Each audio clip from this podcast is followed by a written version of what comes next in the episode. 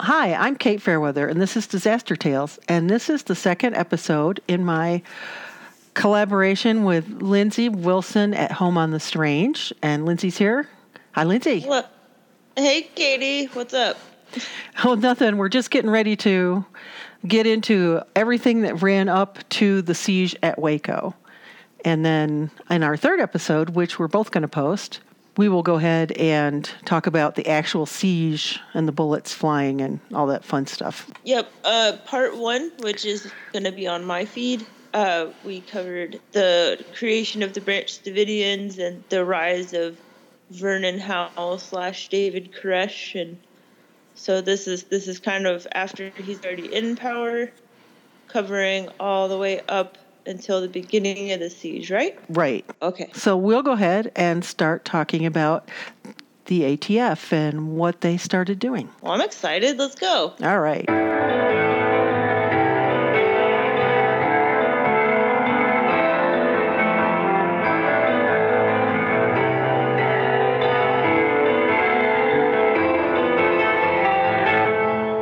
You can still hear me, right? Yes, I can. Okay, okay. I don't have to reset it then. All right. All right, let me get to my list. Oh, you're good. I'm already there. Oh, good. But, but yeah, no. So this this uh, Christian conditionalism, it's like there's a conditional immortality. Like you have to be quote unquote good enough to be immortal. Yeah. Ugh. And then and, and I know the Baptists believe that you, you once you're saved, you're guaranteed. Oh yeah. And mhm. Catholics No, you have to kind of work your way up there. Well, like for us, it's like, you know, you can for for Baptists, you can be a rapist, you can be a child molester, but as long as Right. you accept Jesus and you ask for forgiveness, Jesus will forgive you and you'll go to heaven. hmm So you just save it till the last minute. Mm-hmm. yup. Okie doke. So dumb. I hated it. That's why I left. Uh, it's so depressing. Well, welcome to Disaster Tales. We've been talking about the siege at Waco, the Branch Davidian raid, back in 1993, and Mm-hmm. Right. I'm with well, we we talked about the history Right. first. Now we're gonna talk about the raid. the raid. Yeah, so I'm with Lindsay Wilson with Home on the Strange podcast. Hey, and you know this is fitting because I'm a disaster. So Yeah, well, I think sometimes we all are, oh, but yeah, we we we talk about disasters and the issues that create them and surround them. And this Oh, was yeah. definitely a disaster, the Branch Davidian raid at Waco. Oh yeah, and don't forget to catch part one on our podcast because we talked about what led up to this, and it's some weird stuff. Because our podcast covers paranormal. We mostly do history, but we cover the like we pick a paranormal topic, and then we cover the history surrounding that topic, and we talk about the topic itself. So it's really fun. It's more of a fact-based thing. hmm Um, and we actually just did an episode on Lubbock Lights. And like I said, we kind of go over uh, how Koresh gained power and what they believed and all the weirdness there was- before the raid. That's right. The religious twists and turns in that story is something that you need to go right now and listen to, and then come back and talk to us. Yeah, because this won't make sense unless you listen to that one. Trust me. Trust me. so, what Wake? What happened at Waco was there was a group called the Branch Davidian. They came from the Seventh Day Adventists originally, mm-hmm. and they were being run basically by David Koresh, who thought he was the next coming of Jesus Christ. He thought he was the Messiah. Yeah, the Lamb of God. and he had some very strange and twisted beliefs, which Mhm. included him being able to marry 12 year olds and father as many children as he possibly could. And Mhm. so, yeah, it, it, it was a very strange thing that was going on there. And one of the other things that happened, though, is they, they were real, true doomsday preppers because they had lots of weapons. They had they had rifles, they had automatic weapons, they had like anti-tank weapons, things like that, and they and tons and tons of it. And so, yeah, we'll be getting into that in just a second. I want to start. Yeah. Go ahead. oh sorry okay I I just wanted to jump in not only did he think he could uh, be marrying and sleeping with 12 year olds well raping 12 year olds but he he also made it a rule, and I forgot to mention this in the last episode, but you're learning about it now. Mhm. Uh, he told all the other men that they couldn't have sex, like they had to be celibate, and he was the only one that could have sex because he had to create the 24 Right. for the 24 thrones the around 24 God. children. That's right. So. Mhm. Yep. And so so he had the rights to any woman and none of the Uh-huh. other men had any rights at all. Right, and pretty much the men were just there to be soldiers for their little uh, war siege thing they're about to do. Yeah, and they were very good, well-trained soldiers and very well armed. But let's go- Right. Th- uh, this is Texas, so I mean, if you ain't good with a gun, you got a problem. That's right. So, I mean, even I learned how to shoot when I got here. So um, yeah. Well, I mean, I, I, well, I mean, I spent some time in Washington, Alaska, but I grew up here, and we've always shot guns. Mhm. So I was raised around them. Yep. Yeah, I was Um, too. I grew up in New York, but everybody hunted up there in Mhm, i- upstate in the small towns so that they could have food for the winter. yeah. And there's and one of the biggest militias in the country is in upstate New York, by the way. One of the Ooh. biggest, yeah. Which one? I don't remember the name of it, but I know that Michigan has one, the Michigan militia. Texas has Uh-huh. the Republic of Texas, doesn't it? Isn't that what it's called? We, I, I don't know. I'm not a white supremacist. Um, but if you were, you would know that. right. So- right. No. So and basically that's what we have here. But let's Is go the Liberty Liberty State Militia, Okay, there you go. Chenango, New York Yep. community organization. Yep, Chenango. hmm Okay. Great. Okay. Thank you. Sorry. No, problem. Now I know. Now I know where my brother-in-law is. Oh. No, that's not right. Anyways, what happened at Waco was if you're a white supremacist doomsday prepper, everything that you are preparing for is what happened at Waco. Mhm. So when the government came in and tried to take their guns, like they were talked about, and all this, so the, it played right into their hands. But let's go back to August 21st, 1992, and that's when the FBI tried to raid the Weavers Farm in Idaho at, at Ruby Oh. Ridge. I I mean I don't remember this, but I have heard about this a lot. Tab the FBI came on their property because they heard that they had a lot of weapons.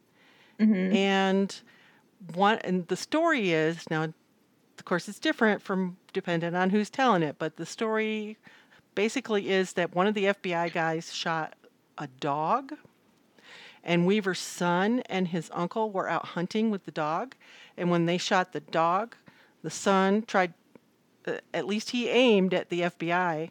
The FBI guy shot the son and killed him, and the uncle ran back to the house and told Randy Weaver that the there was people with guns coming, and so he got um, he got ready, and they started shooting at them as they came, and the FBI started shooting at them, and I know that one of the bullets went through the doorway and hit his wife and the baby that she was holding. And so there was just a lot of blood and and bullets flying Uh. everywhere. It was really confusing. And after a short siege, they took Randy Weaver to to court. So Mhm. So like his son, like I was, I just kind of googled it real quick. Mhm. So like apparently, um, they killed the dog, Mhm. and then we- you had already said that, and then they shot the son, but they didn't just shoot the son; they shot him in the back and killed him. So he was running away, right, which I don't know. There's something extremely egregious just about that, if you ask me. But apparently, like, um, from what I remember, um, they weren't just like randomly pursuing a weapons charge. So they wanted him to be an informant on this white supremacist group or white separatist group he was a part of, Mhm. and he refused. And then that's when they're like, "Well, fine, we're just going to get you in trouble too." And then that way you don't have a choice but to be an informant for us. And then they ended up killing his family. right. yep. And so that's what that is what the doomsday preppers are prepping for. The government coming on their property, killing their people, stealing their guns. Right. I mean, not that, not that, you know, okay. So I live in Texas and race, race relations here are pretty, pretty, uh, iffy. Mhm, Um, they are. so a lot of a lot of our militia stuff is a lot of white nationalists or white separatists, a lot of racists. Um, so they're not great people, but at the same time, they do have constitutional rights in the state and federally. And what the government did is not any better than what these people are doing. exactly. You know, Mhm. like, and I mean, not saying like, not saying I'm one of these doomsday preppers, but you're exactly right when you say that Ruby Ridge and Waco are exactly where they're getting these paranoias from because it happened. hmm The government overstepped. That's you know, it. That's right. Mhm. So, what was going on in Waco in the meantime was Mm-hmm. that David Koresh had all these guns, and they had reports that there was that he was abusing children. That he was, the report said he was sleeping with children as young as 12 years old, and he supposedly beat a child that was eight months old. yeah. oh, So and but that was that was I don't know if that was ever verified or not. They did finally send somebody in from um, Child Protective Services, and he gave her the, the tour, and he he talked to her while they rounded up all the children and put away all the guns and hid them, and then he took her around and showed her everything. And he took her to this room where there was a a stairway uh, down underneath, and he showed his flashlight down there, and he says, "Come on down here." And w- they went down these stairs into a bus that had been buried underground. And, tha- hmm. and that bus they were using as an underground shooting range so nobody would know that they were practicing. wow, So- that's insane. So she came back and reported that. Yeah, And I mean, like, is the door locked? Do children have access to that, or right, and that and that was what she wanted That's her know. job, Right. Yeah, that was her job. And, But, I mean, she kept like- asking where the guns were, and he wouldn't tell her. Well, of course not. I mean, um, but no, like, so, because I mean, if he had to tell her one, he'd pretty much give away, like, we have all of these guns, because she'd be like, well, why do you have an automatic weapon? you know? Why do you have Uh, 200 automatic weapons? Right. And like, um, you know, I, I did watch an actual TV interview with Koresh where they had asked him, you know, about that incident with the spanking. Mm-hmm. And he's like, he's like, look, I have never beaten my child. Cause, and then he went on to say about how he was abused as a child and that he whoops his children, but he don't beat his children. But I mean, we know how people are in that cycle. And to them, it's not as bad as what, like, their perception of the abuse isn't as bad as what it actually is. Right. So to him, whooping might be beating that child. Right. That's right. So, but I mean, this interview was post that CPS, so he kept saying like, "I wasn't found of any wrongdoing" and blah blah blah. But Yeah. I mean, because I know my mom, like, she never really spanked us and stuff, but like. I know she got whooped as a kid, or what she would call being whooped, but we knew she was beat, you know, Mm-hmm. Yeah. because it was the '80s, like '70s, '80s, you know. Right. And and my parents, you know, their parents would say, "Go out and find a switch that I can whoop you with." And they'd go out Yeah, and no. try and find that was not so skinny that it would sting real bad, but not so big that it would leave big welts. So they had to cut their own sticks. Mm-hmm. No, I mean, cause like, uh, I I'll just be real on it. Like between you and me, I'll, we can cut this out. But like, my mom's ex husband's in jail for what he did. You know, Mm-hmm. Right. like, uh, he's in Snohomish County. But like, I mean, it was like, I know for a fact that abusers don't think that what they're doing is as wrong as what it is. Yeah. So. If someone says he was abusing these children, I believe them. Mm-hmm. you know, That's right. I do. So, whatever. So this was all going around town, and the the the newspaper, the Waco Tribune Herald, was getting really frustrated with the fact that this was going on, and the police weren't doing anything. The sheriff's department wasn't doing anything about it. So they Oh. started doing research, and ended up in May of 1992 publishing or begin to investigate the reports of child abuse at the Branch Davidian compound and they're going to publish it eventually in multiple parts and the, the the entire article is going to be called the sinful messiah about Oh, and it, it was really good. I really appreciated you sending that to me. Mhm. Uh, uh, is there any way we can include the link in the episode notes? we probably can Awesome. That'd be good. Cool. I just Alright. think everyone needs to read it. It's good. yeah it is No. So while they were doing this um, research at the paper, a recorder called the assistant U.S. attorney in the area, Bill Johnson, and asked what constitutes an illegal firearm. And Johnson was like, Well, why do you want to know? And so when he finds out about this, he calls the ATF to notify them of the possibility that there are illegal weapons at that compound. So now the big wigs are involved. That's right. Now the ATF is starting to get get the scent.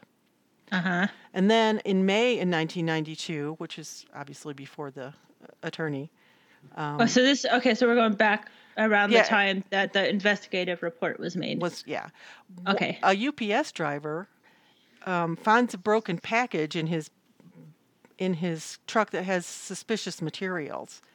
Addressed to the compound. Yes, Okay.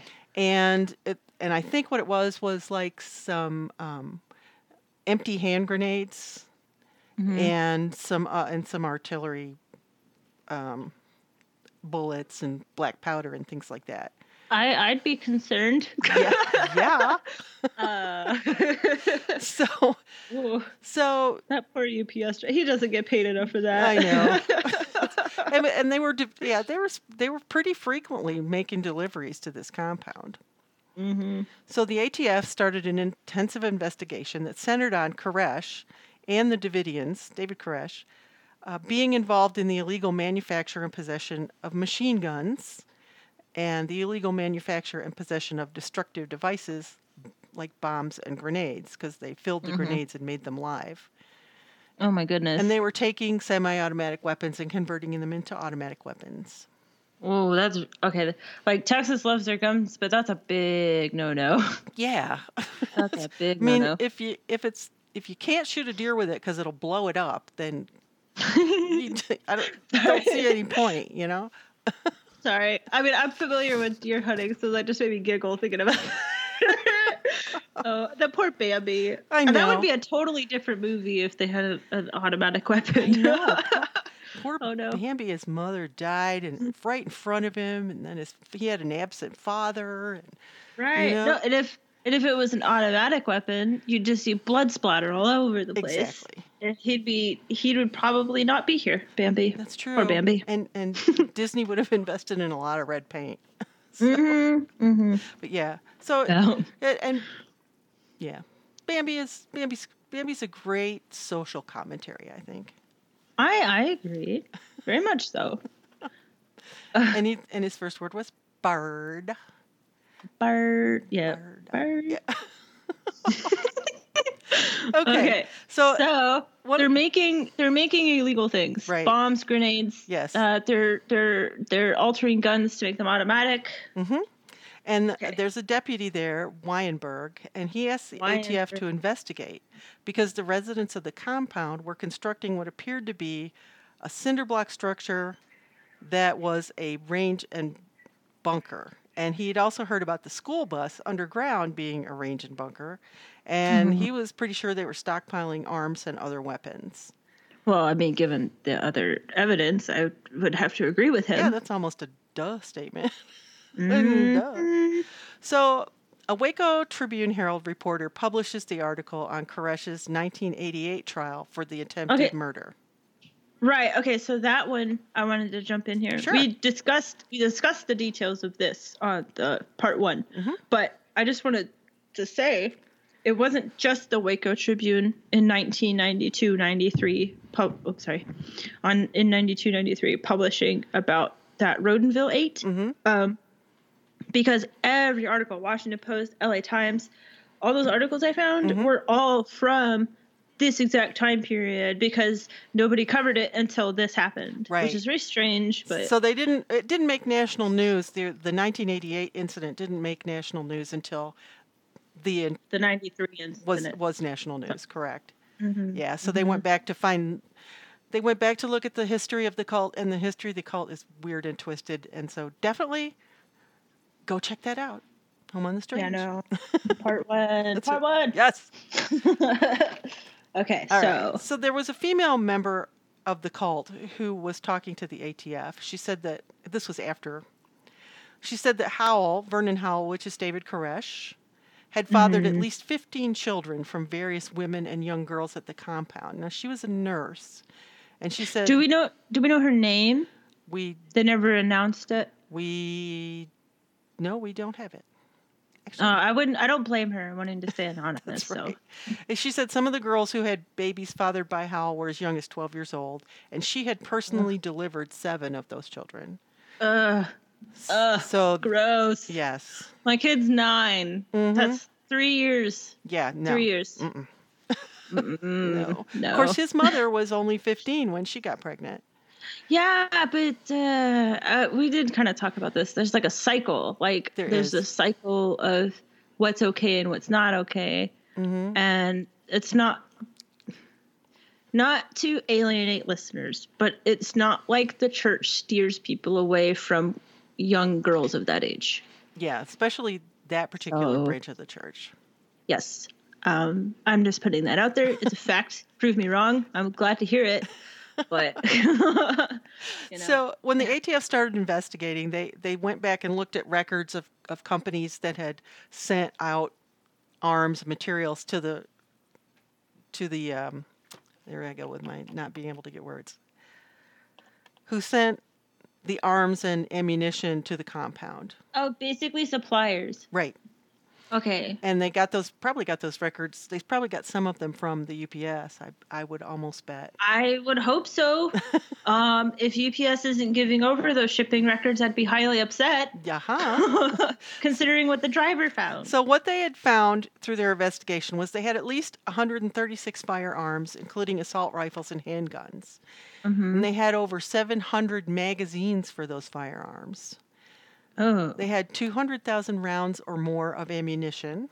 hmm They had 110 upper and lower receivers for the AR and M16 rifles. Oh, I see. I don't know what these rifles are. They are they are machine guns. That's what they are. Okay. AR 15 and M16, you said. Right. Okay. Go ahead. And then grenade launcher attachments that you could put on those rifles, on those Mhm. machine guns. Oh, wait. They can shoot grenades? Yes, grenade launchers. Dude. and there was also at least 400 empty M31 rifle grenades that they were filling with black powder and other explosive Oh. chemicals to make them live. So they potentially had 400 plus grenades. Correct. That's right. Oh. So these Oh. people were not were not just preparing to hunt. No, and I mean, like, that sounds like not just defensive, that sounds like offensive. It does. And they were training their people to shoot these weapons. Um, they were training Off- even their Offensively? yes, Oh. and um, frequently. Mm-mm. And the, the children, one of the children said, when he was interviewed by the CPS lady, he said, "I can't wait till I'm grown man." And she said, "Why is that?" He said, "Because then I'll get a long gun." Mm. And he was, uh, if I have it here, I think he was eight or nine. So, yeah, it was definitely ingrained in the culture of the group. Well, I mean, my kid's nine and she's got like a BB gun, Mhm. but it's a BB gun. You'll shoot your eye out. well, I mean, we, she has glasses and stuff. Well, but well, so did so did he. So did Ralphie. But I would hope, hope so. But, I mean, So- like safety shooting glasses. that's right. and they got this Okay. information from interviews with former cult members, and Uh huh. they also went and checked the registers of the federal firearms dealers, the people that sold the guns. They had to keep records. Um, and they reviewed the documentation of the large quantities of the machine guns and ammunition and grenades. Right, the inert grenades. Right, Because then they'd be breaking postal laws too if they were live grenades. right. But they were But they can that's they can make them live grenades, but shipping them they're inert. right. They were shipping empty grenades and black powder to fill them. Okay. Also, I wanted to say this. I've researched a lot of cults, and there's always cult members that snitch. And you'd think they'd get better at this, but That's Uh, I don't know. That's true. Well, in June of 1992, they started to talk about the account with within the ATF about the investigation. And one of the things they looked at was Koresh's alleged attempt for which he was tried. Um, to kill George Roden, the former leader and son of the compound's founders, which you can hear about in part one. It's really weird. they shot enough holes in the tree that you could have pushed it over with a feather. hmm And then also, let's see. I'm sorry. Purchases of You're firearm components and materials used to make explosives. And they they they found out that neither Koresh nor any of his followers were licensed firearm federal firearms dealers or manufacturers. So the fact that they were getting these weapons and altering them um, was illegal in itself. They didn't even have to use them. Well, if they didn't just go to a gun show. Sorry. Yeah, really. I'm so upset about The that. knife and gun shows, yeah, they're so fun. Oh well, I mean they're fun. I just don't like the fact that I don't know. I'm I'm real bad about like I I really want gun reform and a big of the big loophole at what closes these gun shows, but Yeah, it is. that I'm and not not that I I love guns. I shoot guns. I Mhm. love them. My husband shoots them and loves them. Our child has a gun. hmm Now, granted, it's a BB gun, but it's still a gun. Yes. Okay. We love guns. It's culture here in Texas. We Mhm. don't like the idea that anybody and their freaking grandma can go buy a gun without a background check. Right. And then grandma can go out and s- with her gun in the open and say, I felt threatened, so I killed him. Exactly. Like there's so many I I want people to have their guns, but I think we need to be common sense about it. hmm And gun shows are a big part of that problem. Well, gun shows are part of that problem. There's people, people with mental illness, when they're ready to commit suicide, you know, they can have pills, they can take poison, they can sit in a car, but they can change their mind. Yeah, guns is a one and done deal. Exactly. Um, the other thing too is like gun shows are like this huge haven for white nationalists. That's true. The you'll see KKK there. You'll see uh, you'll see a lot of Proud Boys stuff. You'll see all kinds of things. and so of course, the NRA. yeah, well, the NRA is its own thing. But Well, okay. yes, they are. yeah. So anyway, Meanwhile, back at the ranch, yeah. Uh, so they're not they're not licensed for dealers or manufacturers. So they're they're in trouble for altering these guns. right, Okay. besides just having so many of them. Now, when they started to send the compliance officers out, one of the, one of them went to Hewitt Handguns, for example, who had sold 36 firearms to Vernon Howell. Now is- you don't think you don't think that that would throw up a flag in their own system? Well, the thing is, Hewitt Handguns was a business that made money by doing that. Hmm, so, Bulk order. yeah. Okay. And they also sold to other known Koresh followers. Vernon Howell and David Koresh are the same person, in case you're confused. Yeah. he changed his name in like 90. So that here Okay, so the reason you'll see it reported as both throughout both episodes, uh, mine and uh, Katie's, is because when he changed his name, those close to him still called him Vernon. So even in interviews, you'll still see him referred to as Vernon. Really, it was just the media that called him David Koresh because that's how he would tell him his name to the media because it set uh, something to do about the House of David and some Persian king in the Bible. Um, but basically, it was just for publicity standards because Vernon Howell doesn't sound authoritative. David Koresh does. Yes. And, and it's more religious, David, than Vernon. Exactly. Exactly. Because I don't remember Vernon in the Bible. I could be wrong. No, but- the Book of Vernon. Yeah, I'd read it. I'd read it. It's some interesting reading. hmm They also interviewed some neighbors at the compound, and they reported there was frequent spurts of weapon fire and that there were ch- discharging semi-automatic weapons. And a deputy sheriff and neighbors heard explosions out there because they were Oh, using my God. explosives. And of course, none of them were licensed or permitted to use them.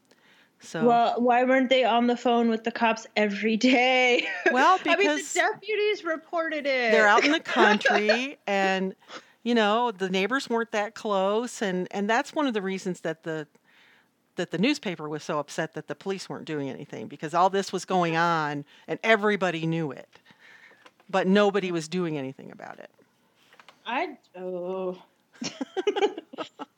this okay. I'm starting to get upset now. okay All right. so Am I? Okay, before we continue, how much more angry am I going to be? This is the cluster of the greatest magnitude. okay. This, and I have to, and this is going to sound sexist, but there was a lot of penises involved in this. Uh, that's not sexist. That's the truth. Um, There- was a lot of turf problems. There was a lot of, Mhm. I'm a man, and so I have to be in control, and I have to, you know, and and Well, it's it's because of incidents like this that police departments work together now as well as they do. Because back in the day, it was all about territory because you got funding based on big cases you closed. That's so right. nobody wanted to help other departments. Mhm. Now we still have the same funding thing, but because of public outcry, they have to work together. and Oh. it took blowing up the World Trade Center to do that. Yep, exactly. So anyway, um, so I'm gonna be very angry and probably yelling into the void during this episode. That's just Uh, because noted. I certainly don't blame you. Noted. So All right. the reporter called Bill Johnson to ask what constitutes an illegal fire, firearm. I think I Oh, just God. did this. And you? and Johnson notifies the ATF that the newspaper's working on a story. In no, Okay. in November of that year, So he's like, I'm not asking for myself. I'm a reporter. Don't arrest me. right. Well, basically he's Kinda like- saying he's saying, "Hey, ATF, this is going on and they're getting ready to do a story about it, so you might want to know what's going on." Yeah, well, that makes sense. Because, like, I mean, if the FBI ever approached me about my search history, first thing I'd say is, I, re- I do research for a show. yeah. It, you know? That's right. so, so FBI, if you're listening, I'm not a serial killer, I promise. No, although she did talk about cereal companies in the last show. I did. Grape nuts. Yes. and cornflakes. That's right. Okay. Okay. so, so you could actually be a serial killer. Yes. And- I actually had cinnamon life earlier. it So- was delicious. I drink it with coconut milk. Yeah. So tasty too. Mhm. So, Okay, so so when the November- FBI, when the ATF finally starts in November, they start gaining insight into Koresh's control over his residence because it was a cult. It was a religious cult. And yeah, they they weren't just followers. Like he he actually had sway over these people. right, there was a Like, lot of mind control. Mhm. Okay. And they also told the ATF that he was engaging in sexual activities with all the female members, no matter how Mm. old they were, and that he was sexually and physically abusing children. Mm. And and that's where we talked about that it's it was reported that it, was possible allegedly that a child as young as 8 months had been beaten. Right. So in December 1992, the ATF guy in um, Austin interviews a couple who recently escaped the cult. And they confirm that they have all the weapons that they saw and that there was they had participated in shooting exercises. Hmm And Koresh directed that there be armed guards on duty at that compound 24 hours a day, so there was always somebody out there with a gun ready to defend it. And they felt they needed to be defended. Right, because of reasons stated in part one. Right. So Okay. go back to Home on the Right. Strange and listen to part one. Okay. Okay, shameless plugging, I know. I don't mind. That's right. I just don't want to keep interrupting your show with it. But it's okay. This is basically a, a, a chronological list of what happened. okay. All right. All right. Right. So they he they also found out that David Koresh always had a loaded weapon on him. Always. Sleep, awake, Wow. he always had it. weird. Okay. And he was preparing a hit list of former members that were speaking to the media and the law enforcement. Yeah. Oh my god. So he was Why aren't these people in protective custody? well, Oh. yeah, I know. It's like but once again, this was so the the response to this was so disjointed and Mhm. so I don't know how to explain it. It's like they were so super sure of themselves that they just assumed some of these some of these things would take care of themselves. They're overconfident. They're cocky. They're they're high and mighty. Yeah, some of them were, yes. Uh, okay. So, so, so the so the ATF guy, his name is Aguilera. He contacts the Texas Department of Protective Services, and they tell him what they saw, that they were prep preparing for an armed struggle. Okay. Koresh had told the caseworker, My time is coming. When I reveal myself as a messenger and my time comes, what happens will make the LA riots pale in comparison. Now, like when he says revealing himself as the messenger, hmm so he's saying he's the Messiah, Yes. and like, but his followers already believed this. He's talking about publicly. Yes. That would be my guess. hmm But man, he's saying that the LA riots are gonna be small potatoes. Yep. That's oh okay. So, Good job, Koresh. yeah. So in January, Aguilera does a background check on all the current residents. And he finds out there's 75 adults there, and several had been arrested, convicted, or were under investigation for crimes that range from fraud to smuggling to narcotics offenses. 40 of the residents were foreign nationals, uh, some of which were illegal aliens who were not allowed to possess firearms by law. Right. Yeah, felons right. and, and illegal illegals cannot do that. Right. So they had a lot of information there that there was a, a lot of bad stuff going on. Mhm. So he contacted, And it's all like it's all like technical bullcrap so far too. Yeah. Because like there's nothing saying you can't own the amount of weapons that they had. It was who had access to those weapons and the modifications made to those weapons, which are very technical aspects of those laws. Mhm. Like if if it if it wasn't for illegal immigrants or illegal aliens or you know whatever Mhm. uh, undocumented people, right. so okay. like if it wasn't for them and if it wasn't for the modifications being done and if it wasn't for the bombs and grenades, they could have gotten away with this. Right. There was no law that said they couldn't have legal weapons. Right. Which is still scary. It is still scary to have that many legal weapons Mm-hmm. because they could Because have. I mean, like like right now, like total population of gun owners, like gun owners in America, like I think it's like one or two percent of that population own the world's majority of guns Right. Because they amass them in these numbers. That's right. And most of them are probably not collectors with that many of them. No, you're hoarding them for Yes. a reason. Okay, so, So that's when Aguilera uh-huh, gets technical assistance from firearms experts at the ATF, that would be a good deal. Okay, that, they- that makes sense. and they develop plans for serving warrants and tactical planning as aspects of the investigation. So they're starting to think about what they're going to do to take care of this situation.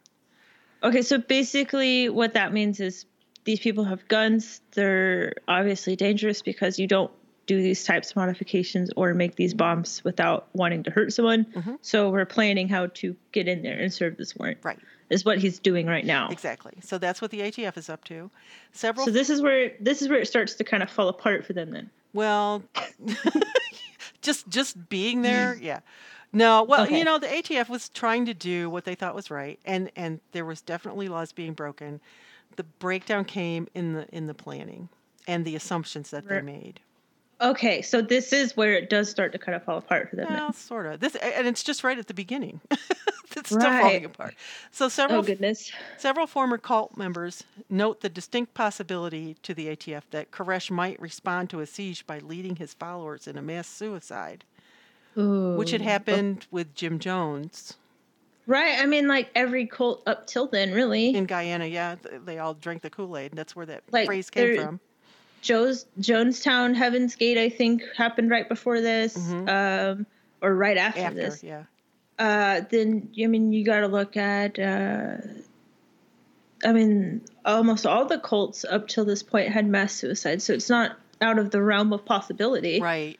They talked to one child um, who's, who said that she had been taught how to commit suicide. So that Oh kind my of God. reinforced that whole idea. Yeah, can you imagine Did- that? Do you know how old she was? No, I don't. But as a Oh. child, I would assume she was 12 years old or or less. Right. hmm Okay. And then the Waco Tribune Herald folks, the reporters draft the Sinful Messiah series of articles and submit them to their editors. Okay, so those are those big ones. hmm Okay. And then an escapee from the compound, and that's in quotes, reports uh-huh. that on the devastating arsenal Koresh was amassing. He reports seeing at least one high caliber weapon, either a 50 caliber rifle mounted on a bipod, or a British Boys 52 caliber anti-tank rifle. And he heard other stories of other stuff that was stored on the premises. So the ATF changes the operation from case building to enforcement. Oh, the boy. Okay, so the Boys anti-tank rifle. For those that don't know, Mm-hmm. when you think about those those guns, like in the old movies, where like like World War II and stuff, where they that it has like the little arm that swings down, Mm-hmm. so it sits on the ground, and it's like that big gun where it looks like a mushroom on the end because it's got a big, you know, thing on the end. Mhm. Um, I mean, we're talking like huge bullets, like probably about as big as long as from my index finger to my wrist. Right. like the 50 and 52 caliber um, Mm, bullets are, yeah, that big. they're They're ginormous. huge. I mean, they've got, I mean, they're anti-tank guns, so like they have to be able to go through metal like layers and layers Mhm. of hardcore metal. So, I mean, imagine if that hit a person Yeah. or it doesn't leave I mean, that would rip you in half. Mhm. These are huge guns. There's no reason why civilians should have these guns. Period. Yes, I agree. So on January 11th, the ATF goes across the street from the compound to an empty house and they start Mm-hmm. living in there undercover.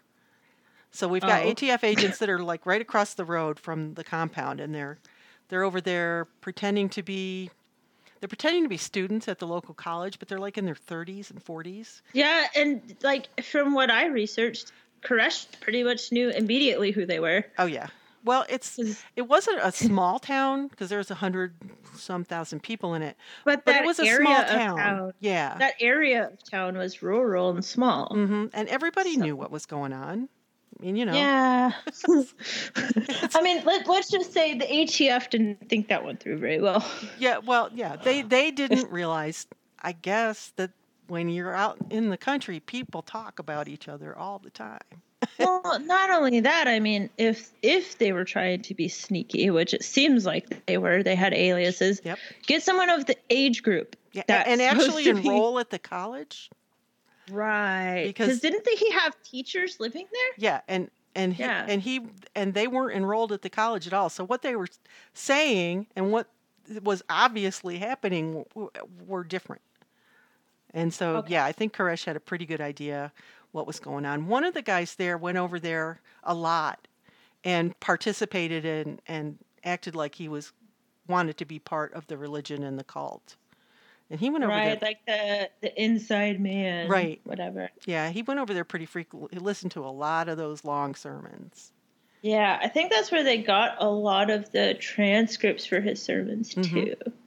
Because that's that's about the time.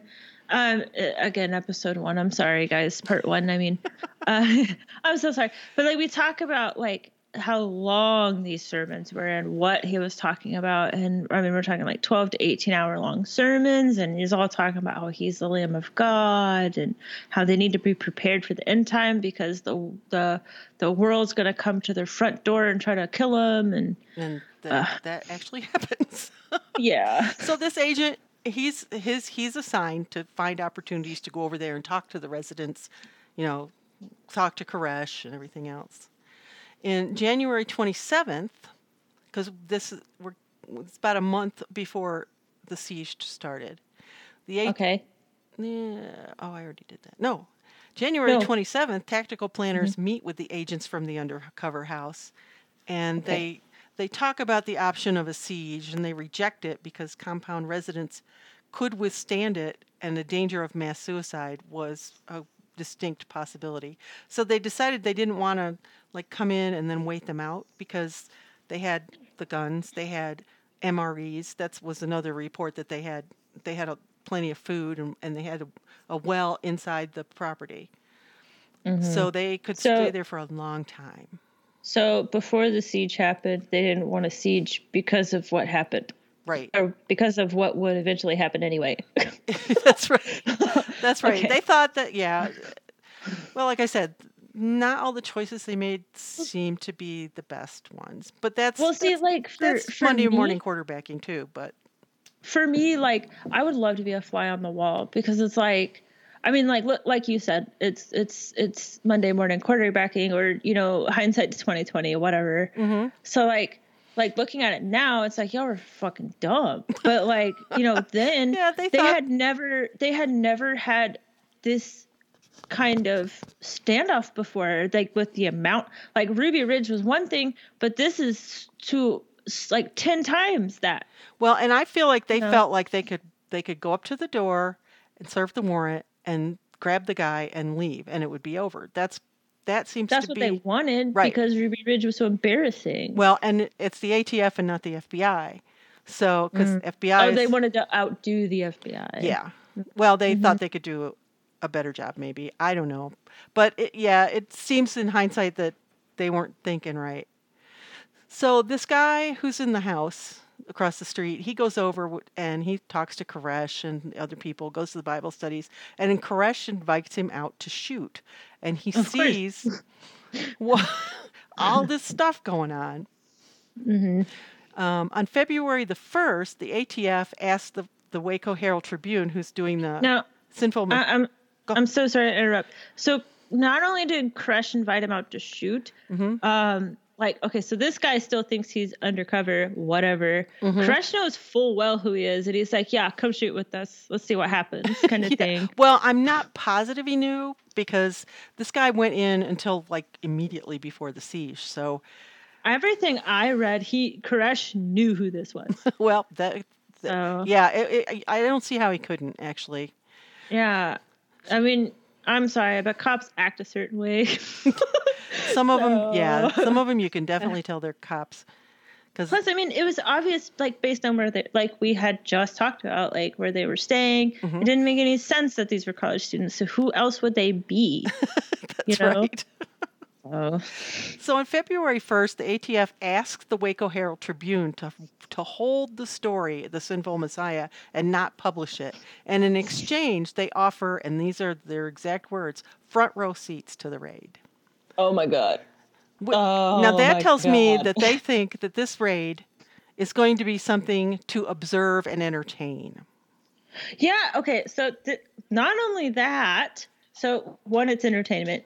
Two, they think this is going to go so smoothly because they're cocky. Mhm. Three, they're making light of a situ of a very serious situation because they're it's almost like a minimization of how much trouble these people should really be in hmm for what they're doing and how scary it really is. Yeah, yeah, and and it's the nature of the nature of those folks to not want to be seen as scared, of course.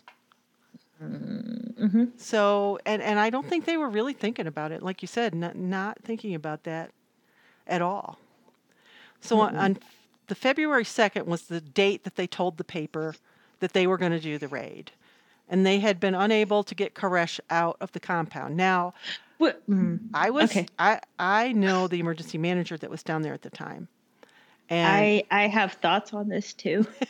and he said the guy used to jog mm-hmm. outside. That's what that's what my research said. He jogged. He'd answer the door for anybody. hmm He would personally meet people if they asked for him. Mhm. He was constantly out working on the property with his followers. He was going to town. Like, there's no reason. No reason. Yeah, eh, but for some reason they didn't seem to be able to find that any of those things. Couldn't, and I think at that time when they moved in across the street, he probably stopped going out. Well, but I mean, that doesn't make any sense though. Cause like, cause like, he knew who they were, and Koresh being who he was, he was almost too open with authorities because he wanted nothing. You know, he didn't want to have any problems, right? Right. So it doesn't make sense that he would just stop being available. Except for that he wanted this siege to come on because it was one of the mm-hmm. seven seals. Right, that's true. So yeah, and he didn't want to get in trouble for child abuse either. So Well, who would? I mean, really. Mm. So they can't get him out of the compound. Uh, they can't think of a way to get him out of the compound. So on February 26th, the World Trade Center is bombed. They put a bomb in the uh, Yeah, this was the first one, not not September 11th. right. They put a like, bomb in the parking the area van- and blew it the up. The van one. hmm Mhm. And so that couldn't have had any good effect on law enforcement I'm sure that that might have made them a little nervous or maybe a little I'm you know revengeful or something like that. And it's, it it couldn't have been good for their thought processes. Because that was a big it was a it caused a lot of damage and it killed several I don't know how many it killed, but it killed a handful of people, I think at least. But it actually blew out below the parking lot, below the parking garage into the train tunnel underneath. Right. So it was a big bomb. Right. Um, like not not as big as Oklahoma City, obviously, but it was the same idea. Like they they rigged up a van and they parked it down there, and wasn't it something like there was like an air pressure thing, and because of one difference, like it didn't have the effect it was supposed to have, and so it went into the train tunnel rather than into the building. Yeah, it went down instead of up. They were Mhm. trying to blow Okay. the supports out from under the building, is what they were trying Right. to do. Right. Yeah. Okay. Okay. So that happens on the Twenty six. 26th. Thank you. Uh-huh. So the Waco Herald, Herald. Tribune, they Uh-huh. decide that they've it's past the 22nd, it's the 27th, and so they're just going to go ahead and publish the article. They don't tell the ATF because they don't feel like they have to because they Well, I waited wouldn't. Yeah, exactly. They waited as long as they said and they didn't do what they said, so they're just going to go ahead and do it. Mhm. So they publish it. And um and it's a very damning series of articles about Branch Davidian and David Koresh in particular. Good. And, Okay. and so the ATF is going to have to do something. So on the very next day, they begin the assault. Oh, And like we said, they did everything the anti government preppers believe the government will do to them. Mm. So, so they've been preparing. But at 4:38 a.m., the leaders arrive in Waco. like the the big wigs, the ones calling the shots. That's right. They come in at Okay. 4:30 and they start setting up. At 7:30 a.m., the tactical teams come in from the to the Bellmead Civic Center area. It's it's the staging area at the Civic Center that they set up in Waco. now. How how far is the Bellmead Civic Center from Mount Carmel? It is uh, just a few miles. All right, hold on. I'm googling it. Go ahead. Yeah, I'm listening. Okay. Okay. So they're at the Bellmead Center, and, and it's 7:30 in the morning, and the agents are out there walking around the parking lot and directing traffic, and they're wearing their tactical gear with ATF written on it in great big letters. oh, great. And there's also other law enforcement people walking around in their raid gear, Uh huh. and so at 7:30 in the morning, you look outside and you see all these cops out there, and you think, "Oh, there's nothing going to happen here. There's nothing going on at all." Uh huh. But that's not true. But that was part of the reason that David Koresh knew what was coming because they were just so obvious about it.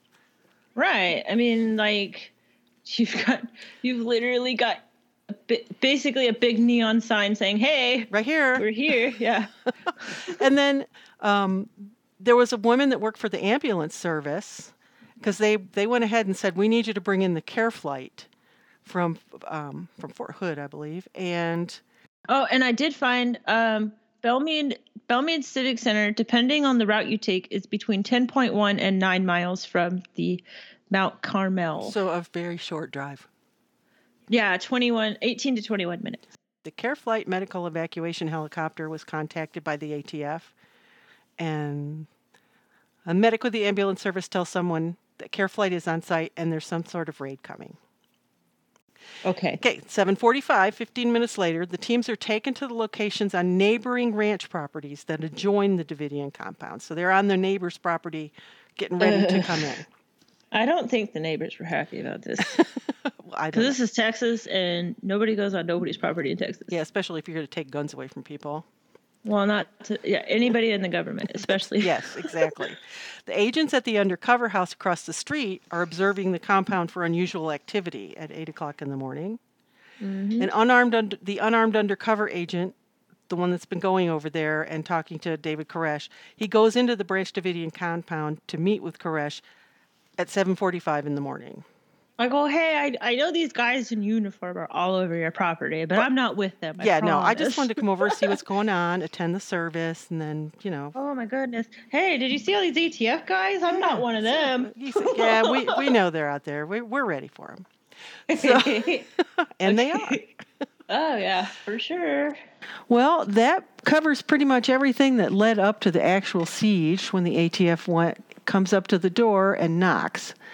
So, uh, as you can see, it was kind of confusing, and there was a lot of stuff going on in the background, and uh, and the people there in the area, they they saw everything happen, so, so they knew there was things going on. And so we'll save the rest of it for our next episode. So thanks, Lindsay. And um, you can contact me at kate at disastertales.com. Uh, you can contact Lindsay at, We're on Twitter at Home Strange Pod. Um, you can see us. Uh, we're on Apple Podcast, Spotify, iHeartRadio, pretty much every major podcast platform. If you like a certain platform, we're probably there. Uh, we also have a email if you want to leave us a message or leave us a short little paranormal story if you have any experiences. It's or home on the strange. Sorry, home on the strange pod at gmail.com. okay, that's good, home on the Strange Pod. Remember that at Gmail. So thanks, and I'll talk to you during our next episode. All right. All right. I can't wait. Thanks, Lindsay. Yep.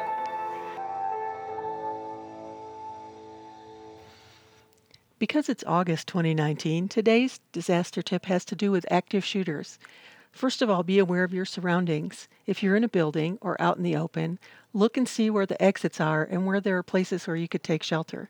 If you hear shots or you hear there's an active shooter, choice one is to run away, choice two is to hide, and choice three, the very last thing you want to do, is attack the shooter. And that's how you handle an active shooter.